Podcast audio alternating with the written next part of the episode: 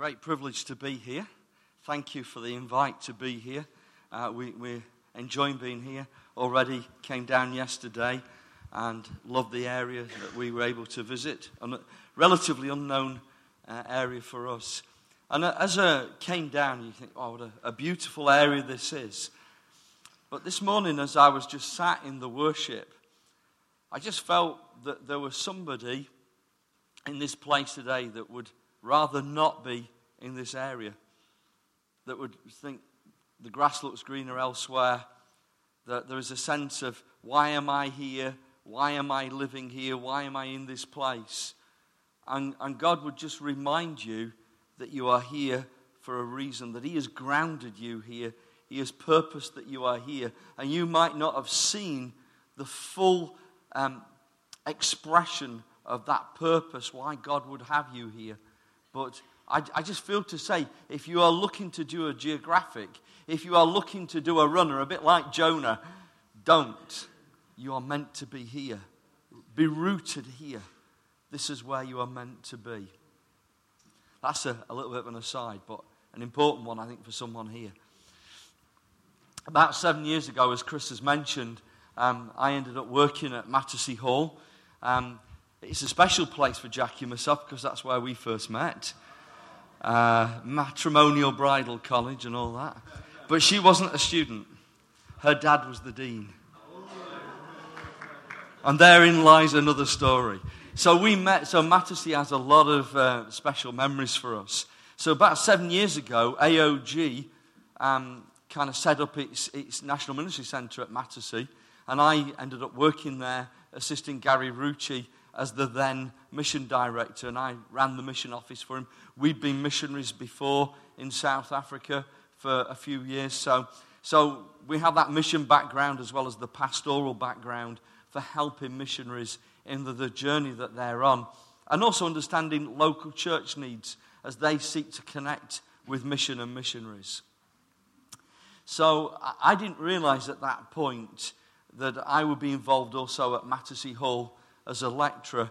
But because I was doing my doctorate at that time, um, I just happened to be at the right place at the right time. God does that, doesn't He, for us?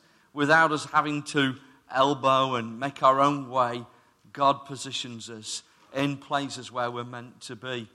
And so I've kind of been a little bit pigeonholed in recent years as a mission expert, as a missiologist.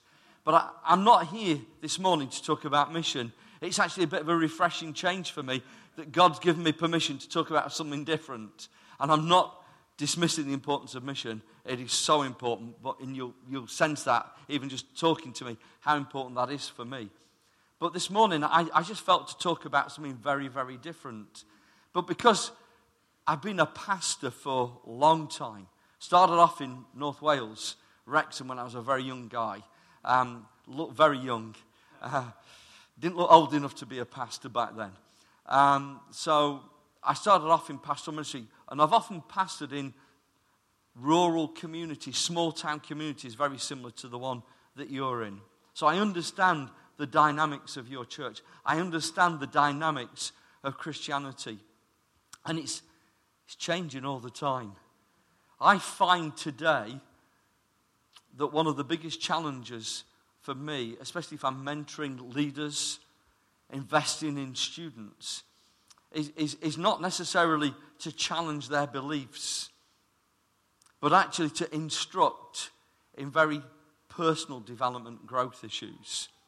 And so I'm here this morning to talk about healthy church, but maybe not in a way that you would imagine. You probably pro- project uh, that I would talk about spiritually healthy church.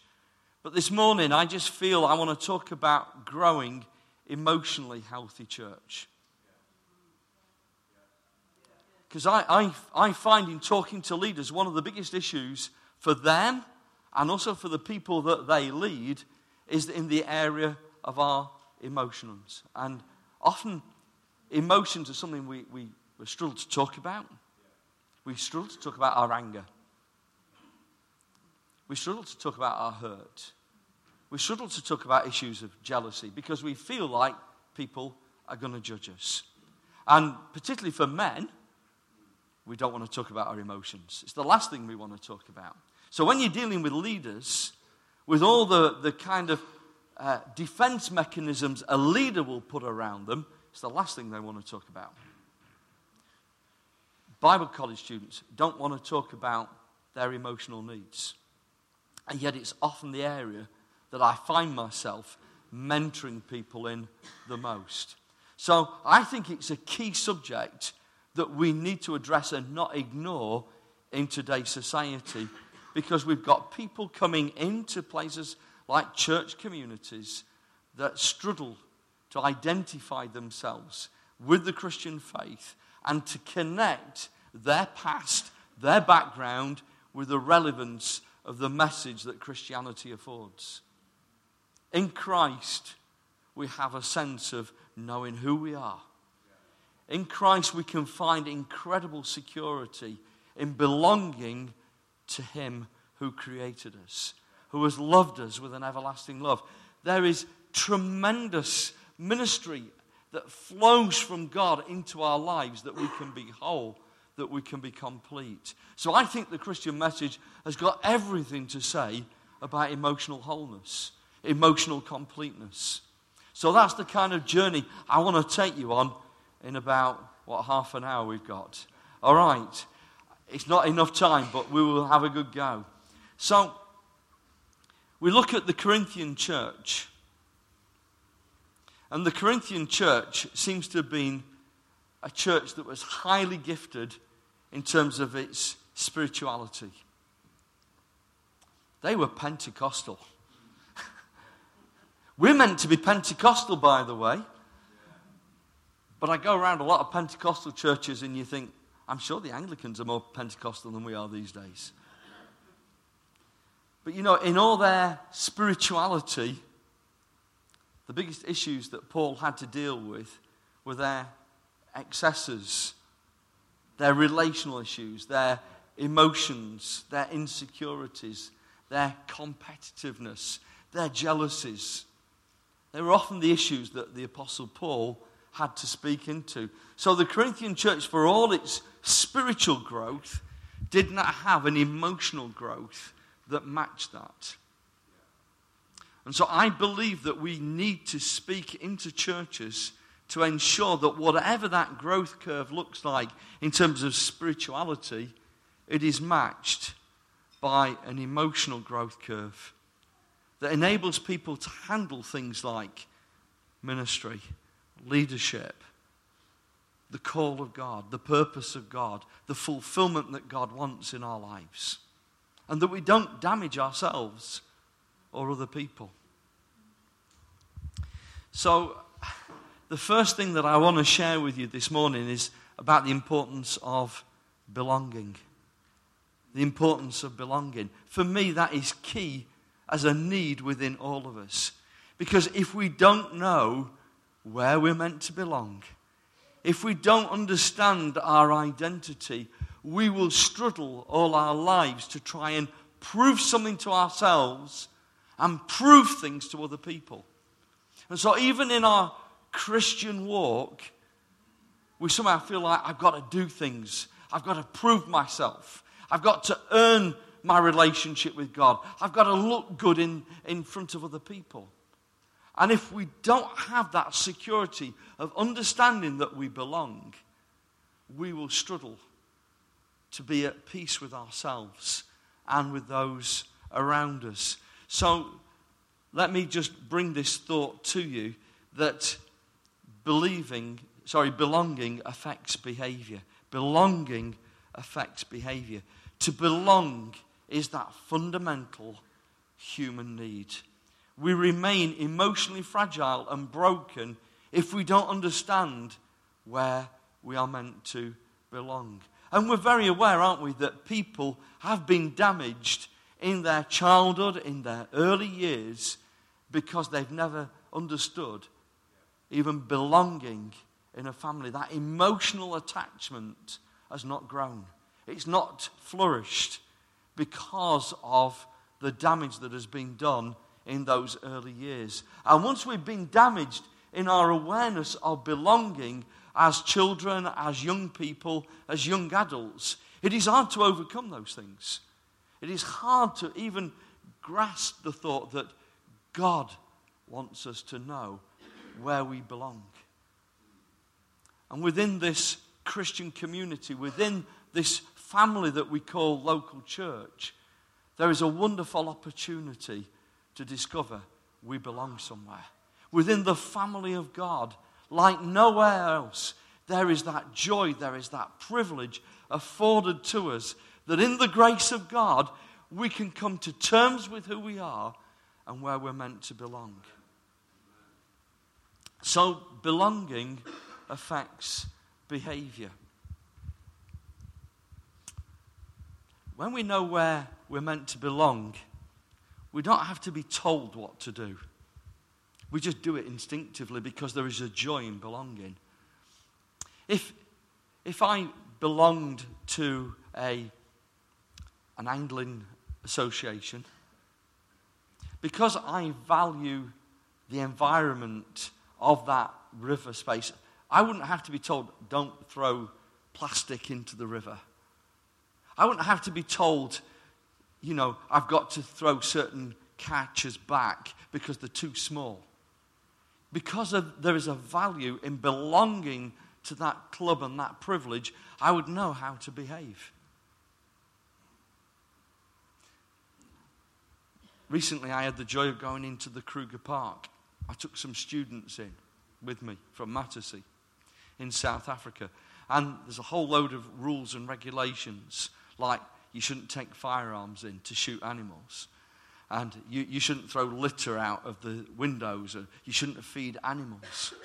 Now, I grew up um, for six, seven years in, in that environment of understanding the Kruger Park and I have a great love for it. I don't need to be told the rules of the Kruger Park. I've got to keep them out of enforcement. I love that place. There's a real sense of joy every time I go into that place. And you know, when we come into Christian church environment, it shouldn't be a case of the pastor coming around saying, Don't do this, don't do this. Because there is a joy of belonging, we will behave in a certain way. And this was the thing that Paul had to teach to the different churches of his day and generation.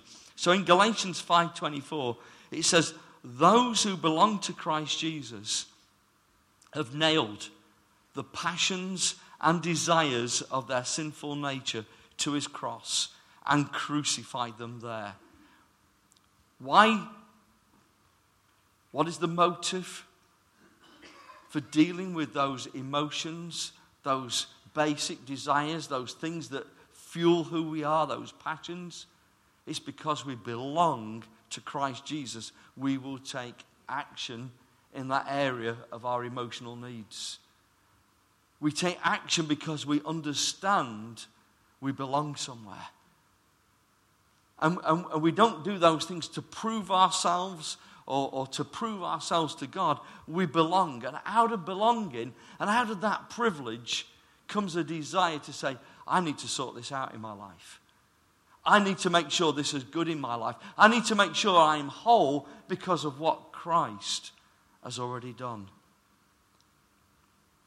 You see, once we know we belong to Christ, once we understand that we carry that identity of Christ within our lives, then we ensure that we do the right things. It has a profound effect on our behavior. It will not be a case of us doing just what pleases us. It's not even a case of we're trying to do things to please other people. It's we know where we belong. And out of that belonging comes the right behavior. So, I'm old enough to remember, you know, as a, as a little kid growing up in church, all the kind of culture, especially around the Sabbath. you know, I was, I was told, you know, as a little kid, I couldn't watch TV on, uh, uh, except for the news. Somehow you could watch the news still on TV, you know, but, but not anything else.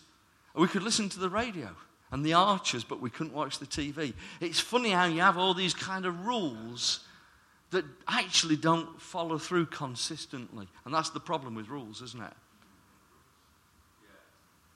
But we, we, we behave out of our belonging. And so we honor God in our lifestyle, not because someone's enforcing something, but because we belong. There's a security in belonging. There is a sense of, I'm where I need to be, and this is what I need to do.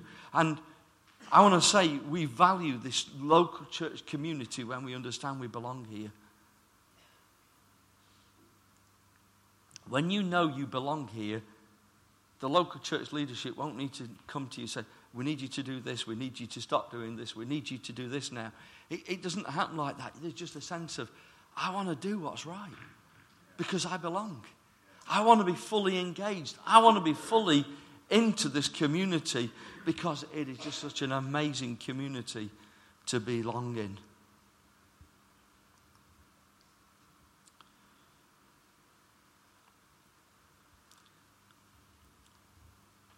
Some people feel a rejection, a hurt, and so they drift away from that community.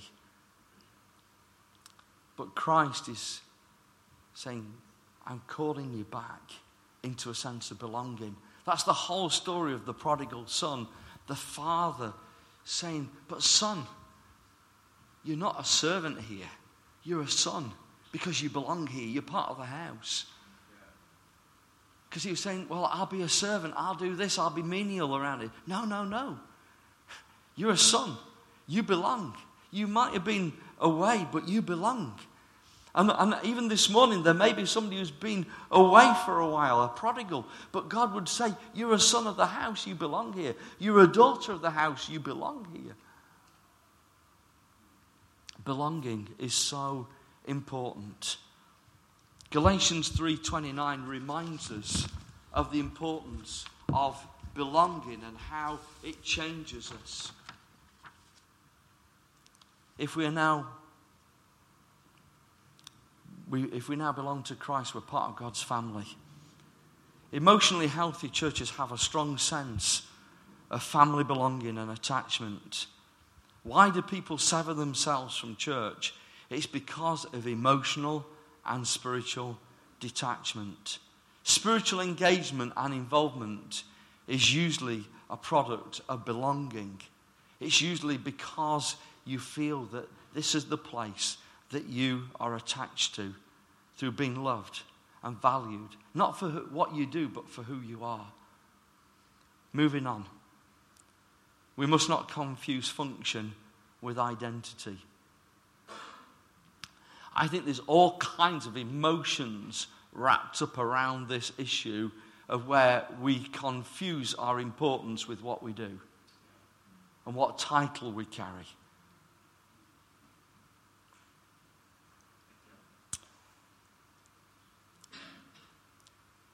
When I was born, my mum didn't love me and call me Dr. Lee the time I was born.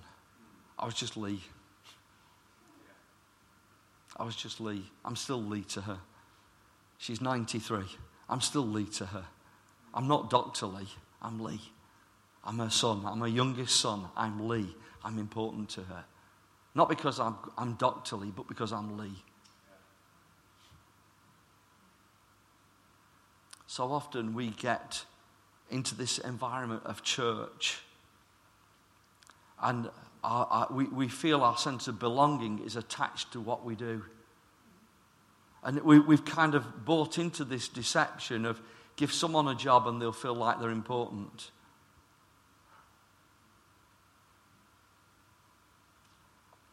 But what happens when the job goes? What happens when maybe they can't do it anymore? That's what happens, by the way, to a lot of retired ministers. They're no longer able to be a preacher or a pastor and they feel like they're no longer loved anymore. It's because we fail to understand our identity in Christ. Our belonging in Christ is not to do with our title. What we do flows out of belonging, but it doesn't define our belonging.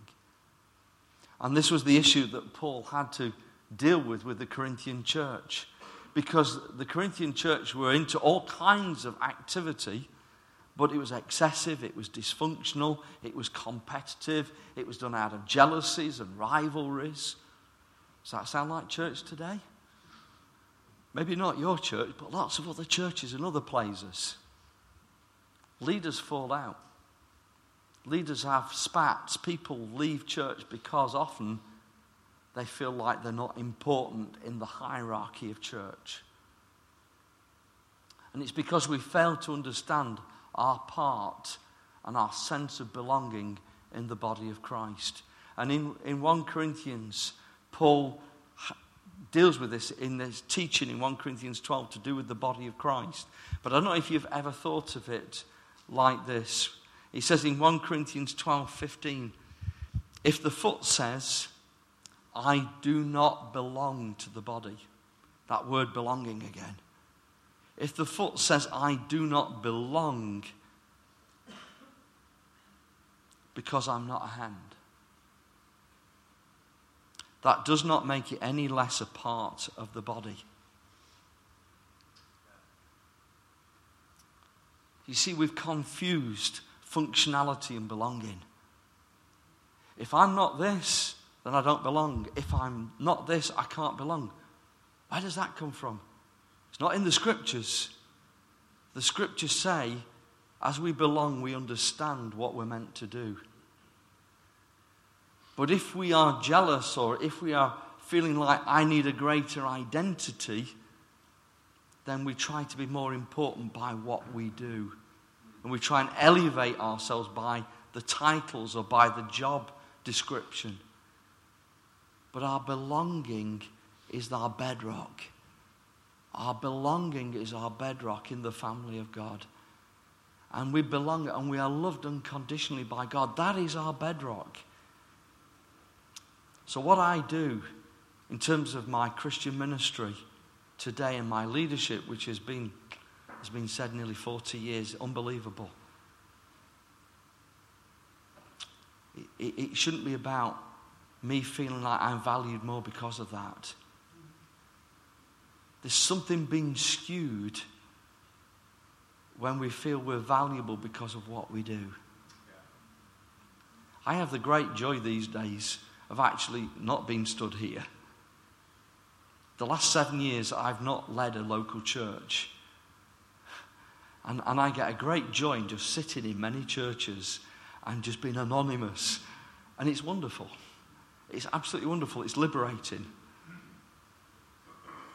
And I wish a lot more leaders could do that.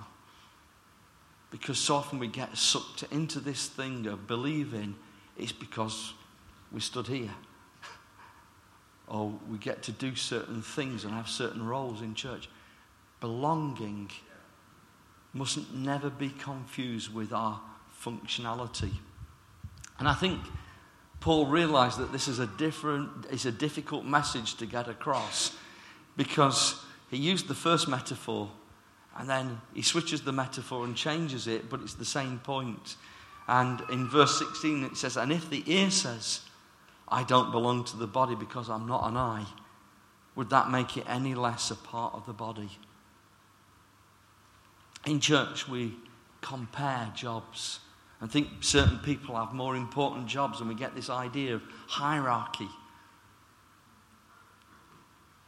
And, it, and it, it doesn't help us in our understanding of belonging. You belong here. Whatever it is you do, whatever it is your title or function in this church, is first of all, you need to tell yourself, I am a privilege to be a, a member of this family. Families don't think hierarchically. Families don't think about job descriptions. Families belong. Families love. Families stick together. Families work together. That's what families do. So, belonging should never be confused with our functionality. Thirdly, because of time, better move on. Emotionally healthy churches produce servants and not celebrities.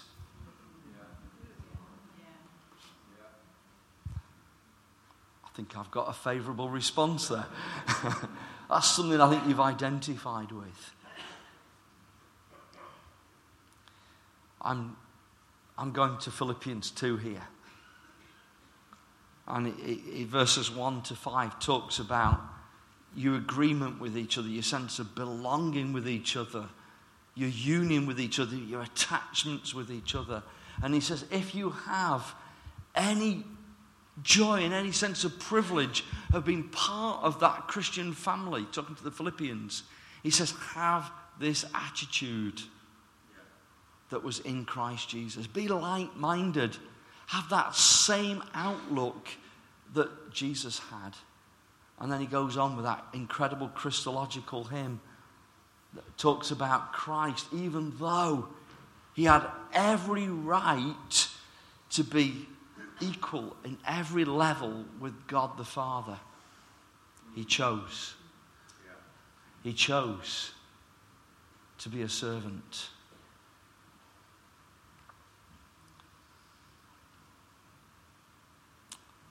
There needs to be a refreshing of this truth in the church today where we are put under such pressure because of things like now I'm on camera, social media, the hype that is around our world today and even our Christian world because of those things. We have to be reminded at the end of the day, we're privileged to be servants. We are privileged to be servants. Every one of us are servants.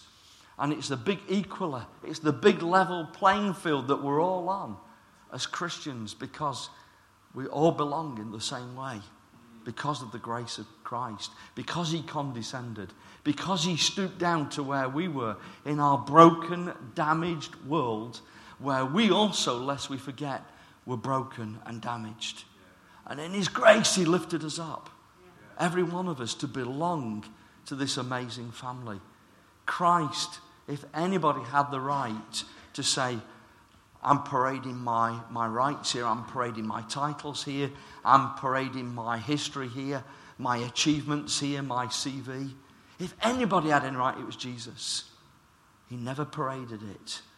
The one thing he always manifested, paraded, if you like, was his humility, his servanthood, his willingness to touch people who are on the fringes, his willingness to draw alongside people who are broken and not think, I'm better than them.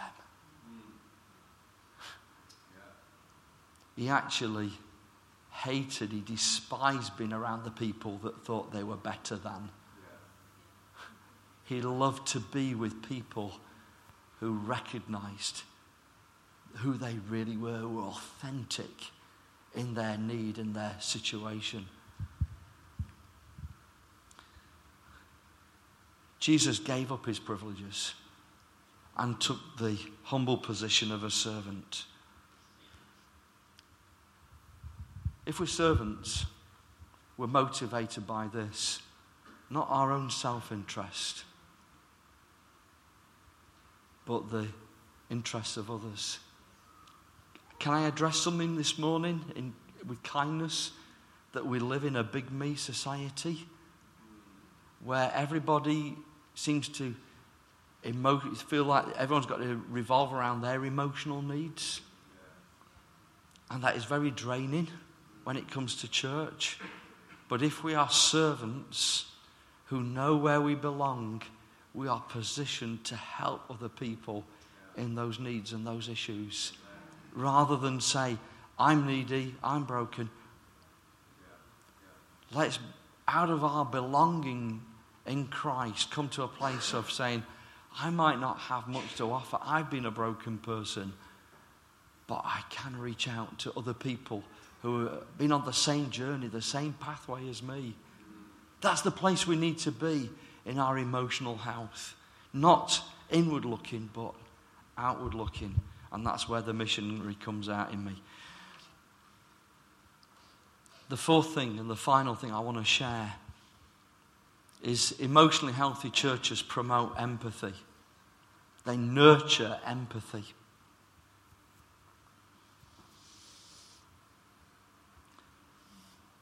Empathy means more than sympathy. I can sympathize with someone from a distance. I can have sympathy, I can have pity without really ever getting involved in that person's life. I, I can be very at a distance and think, oh, I feel very sorry for that person in that situation. I can feel very sorry for those people in another part of the world who have gone through been refugees or, or gone through some kind of natural disaster or civil war. I can feel a, a measure of sympathy and pity, but that's not empathy. Empathy means that I remove the distance between myself and the person. And I draw into their world and I connect with them. That's what empathy does. Empathy means I listen to what their situation is and I engage with them. Empathy means that I, I bond my heart and my spirit with theirs. Empathy means that I am touched by what they've been through because I've been through it myself, and there is an identification with. And, and, and our empathy means that we incarnate our love and our compassion. We, we give it legs, we give it hands, we give it feet, we give it expression. That's what empathy does. So, what does this have to do with emotionally healthy church? Well, Paul wrote these words again to the Corinthians in the same passage about the body, and it's often forgotten about these words when we talk about the body of Christ. It says in verse 26 if one part suffers, all the parts suffer with it. Is that empathy? Also, it says, and if one part is honored, all the other parts are glad. If we truly belong in community together, then we won't just be so self absorbed with what's going on in our world. It won't just be about our story, our circumstances, our journey, our problems, our difficulties, but it will be a case of we get involved with each other's lives. And dare I say it, emotionally healthy churches are not just then about Sunday mornings. We connect with each other in life. We connect with each other in doing life together, in relating to one another, in saying, I can't just go a whole week and someone's got a battle going on in their world and ignore it and pretend it isn't happening. I've got to step into that situation to help. No, not just the pastor, not just the leader. We are a body together. We belong together in the same family. So, belonging and emotionally healthy churches means we all belong with each other. We all empathize with each other. We all hurt when somebody else hurts. Not just the pastoral team hurting when someone hurts, but we all hurt. We all have that empathy. We all that have that engagement. We all have a sense of who's reaching out to them. Should it be me? Am I best placed? Uh, is my journey meaning that I'm actually better placed to help them and draw them on because I've been there myself? So we can't ignore what's going on in somebody else's world.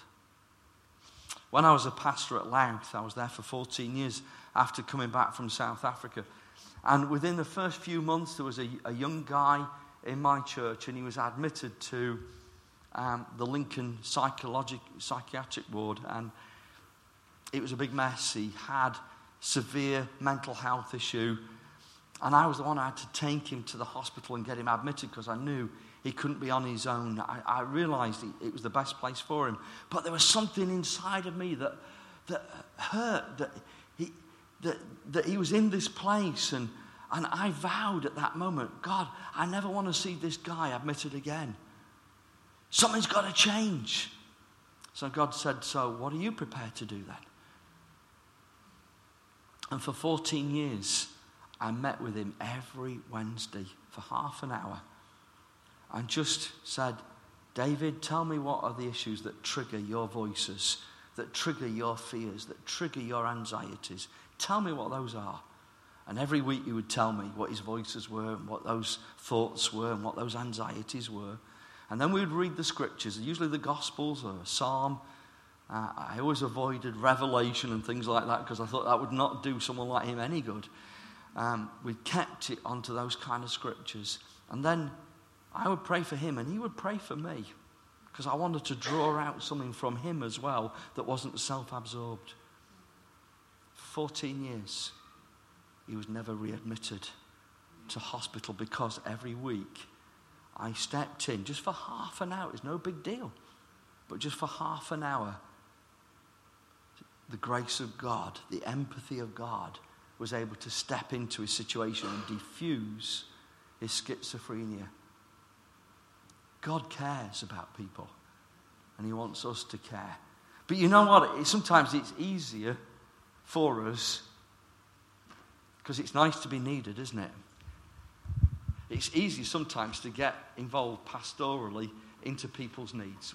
Some of us actually love wading into those areas because we feel like, hey, I'm, this is great. I'm in my forte here. I'm in my strengths here. Sometimes it's more challenging for us when somebody else has been successful, when somebody else has done well, when somebody has had a win on the board, for us to say, Isn't that great? Because in our emotional damage, we, if we're honest with ourselves, we don't like it when other people are doing well and we're not. Or so we think. And within the Christian community, one of the big things that will liberate us into emotional health and blessing is when we learn to honor those that have been honored, to celebrate and enjoy the success of others one of the things for me as a leader now, 40 years on, is, is to realize that every person I, I have invested in is to see them being bigger people than me. Is to be better leaders than me. Is, is to exceed anything that I have done. And I just love it. I just love it. I love it that the young lady who took over the church from me in Louth is doing a far better job leading that church than I, I ever did. That's wonderful. You're looking at me as if I'm crazy. I love it. It is brilliant that when someone succeeds and, and exceeds expectations, we need to celebrate when people do well. And in local church life, one of the signs that we are emotionally healthy is when we learn how to honor and celebrate one another. To say, isn't it great that that person's had a promotion in their job? Isn't it great that they've got this property that God has blessed them with? Isn't it amazing when God has brought breakthrough in marriages and families? We need to celebrate. We need to celebrate when someone is, is, is doing well financially and not just because they're going to be an even better tither in the local church. We just need to celebrate with pure reasons and motives what God is doing in people's lives. But we have to be at a place where we know where we belong, where we know what our identity is, where we are secure.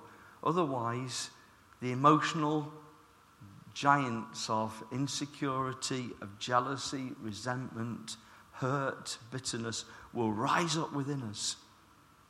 And we need to overcome those things because we are secure where we belong in the love of Christ, knowing He's our Father and He's got a perfect plan for all of our lives. Okay? Will you just stand with me?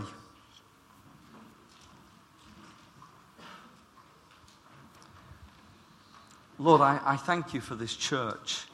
I thank you for what you're growing in this place of Abergavenny. I thank you for this congregation, this community, this family. And I pray, oh God, Lord, that um, in this family there will be signs of health at every level spiritual health, emotional health, relational growth, growth within their extension of reach into people's lives. And Lord, even this morning, there may be people that need you because of past brokenness, of past hurt and offense. Oh God, I pray that they will come before you this morning with the grace of forgiveness, the grace of your unconditional love in their lives, causing them to let go of the past and its damage, that they might step into wholeness. They might step into the privileges of your grace, of belonging to you and belonging to this wonderful family. Lord, I pray that this community here of Gateway Church in Abergavenny, in this area of Wales, might be known for its love, might be known for its honouring, might be known for its empathy, might be known for its security, might be known for its relational qualities. Lord, may this be a family where your love is known and shed abroad unconditionally. In your precious name. Amen. Amen. Let's take a few moments.